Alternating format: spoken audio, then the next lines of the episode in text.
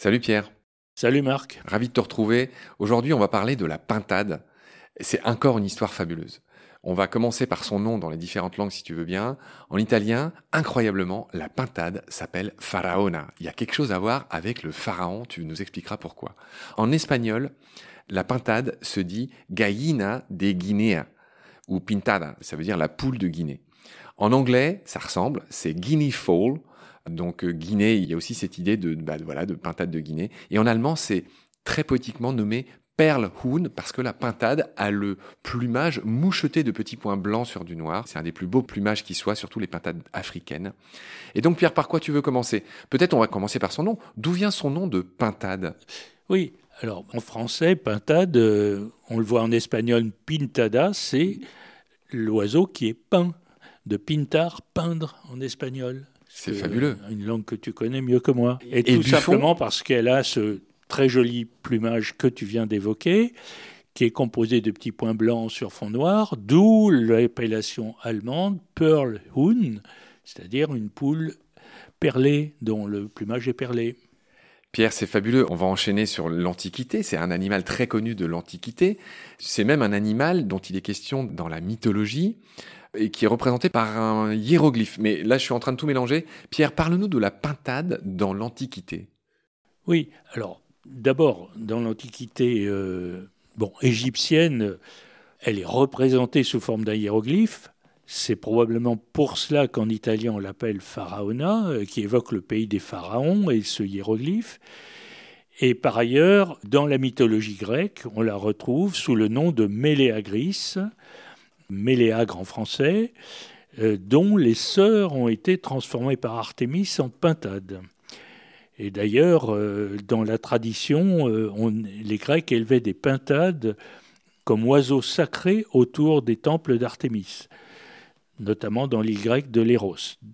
Voilà. Très bien, Pierre. Je voudrais finir paradoxalement sur un poisson.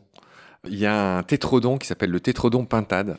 Et son nom scientifique, c'est Arotron meleagris, et il a une robe noire mouchetée de blanc, exactement comme une pintade. Hein, c'est pas pour rien qu'il s'appelle le tétrodon pintade.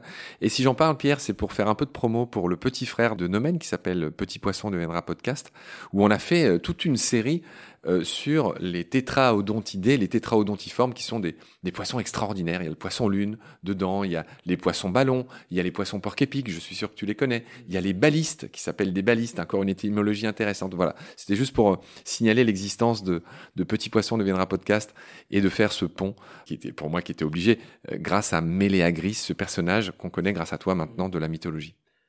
On en parlera dans Nomen un jour aussi. Ah oui, oui, je te vois, j'adore cette gourmandise. Donc la pintade, ce qu'il faut bien retenir par rapport à un autre oiseau auquel on va arriver, c'est vraiment un oiseau qui était d'origine africaine et parfaitement connu dans l'Antiquité euh, européenne. Hein. Alors, il faut expliquer quand même le Guinea Fall, ou Galina de Guinea. Ça vient du fait que ces pintades étaient euh, bien euh, exportées depuis l'Afrique vers l'Europe pour une raison ou pour une autre, des élevages situés en Guinée ont pris une certaine importance et donc c'est passé dans le langage sous cette forme. Pierre, le nom scientifique de la pintade, c'est Numida meleagris. Tu vas nous rappeler dans un instant qui était ce méléagre de la mythologie grecque, mais avant ça, je voulais juste dire que dans l'Antiquité, chez les Romains et chez les Grecs, cet oiseau était utilisé comme offrande aux dieux, donc elle était élevée en basse-cour, et donc on l'a nommée aussi poule d'Inde au Moyen Âge, puis poule du Pharaon, et pintade lorsqu'un navigateur vénitien au service du Portugal en ramena un spécimen d'Afrique de l'Est. Disons tout de suite que la pintade a aussi été appelée à une époque Turkey Fall en anglais, car elle était importée en passant par la Turquie. Mais ce mot turkey, comme on va le voir, s'applique maintenant à un autre oiseau qui est la dinde. Alors d'accord, Pierre, et extraordinaire. Ceci fera la transition entre la pintade et la dinde, à laquelle il faut arriver. Alors Pierre, là tu nous offres sur un plateau la transition entre la pintade et la dinde, donc on va en parler tout de suite. La dinde, effectivement, en anglais, s'appelle euh, turkey, qui est exactement le nom de la Turquie, et on est servi par un fait de l'actualité, c'est-à-dire qu'il y a quelques semaines, tu m'as envoyé un, lien, il s'est passé quelque chose d'assez drôle, c'est que la Turquie a très officiellement demandé à ce qu'elle ne soit plus appelée Turkey, qui est orthographié exactement pareil que l'oiseau, la dinde, ce qui n'est pas très noble, ce qui gêne les Turcs. Et la Turquie a demandé à ce qu'on arrête ça et qu'on rebaptise, entre guillemets, qu'on orthographie ce pays, Turquie, euh, qui veut dire Turquie dans la langue des Turcs, ce qui est tout à fait légitime d'ailleurs au passage. Oui, oui. Alors, en effet, euh, donc, ce mot Turquie, tout le monde l'associe à la dinde, on sait que c'est le nom en anglais, donc c'est particulièrement paradoxal puisque, on va le voir, la, dinde vient d'Amérique en fait. Mais l'autre phénomène, c'est que, euh, en effet, il y a un an à peu près, euh, la Turquie a manifesté le souhait de voir son nom présenté autrement en anglais à cause de cette ressemblance entre euh, la Dinde et la Turquie. Bon, euh, les Turcs ne voulaient pas apparaître comme être les dindons de la farce. Hein. Alors, ce sujet a été étudié et a même donné lieu à une première décision de l'ONU, l'ONU elle-même, en juin dernier. Et puis tout récemment... En juin 2022, je précise. En juin 2022, oui.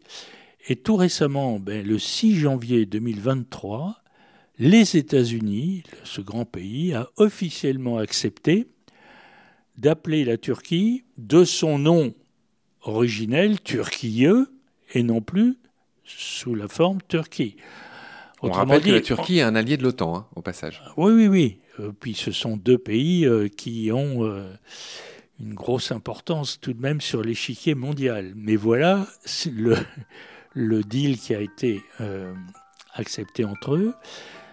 donc désormais, la Dinde continue à s'appeler Turquie en anglais, mais la Turquie s'appelle Turquie pour éviter un malentendu. Grand merci Pierre pour toutes tes lumières. Je te retrouve très vite pour la suite. D'ici là, prends soin de toi. Salut. Salut Marc.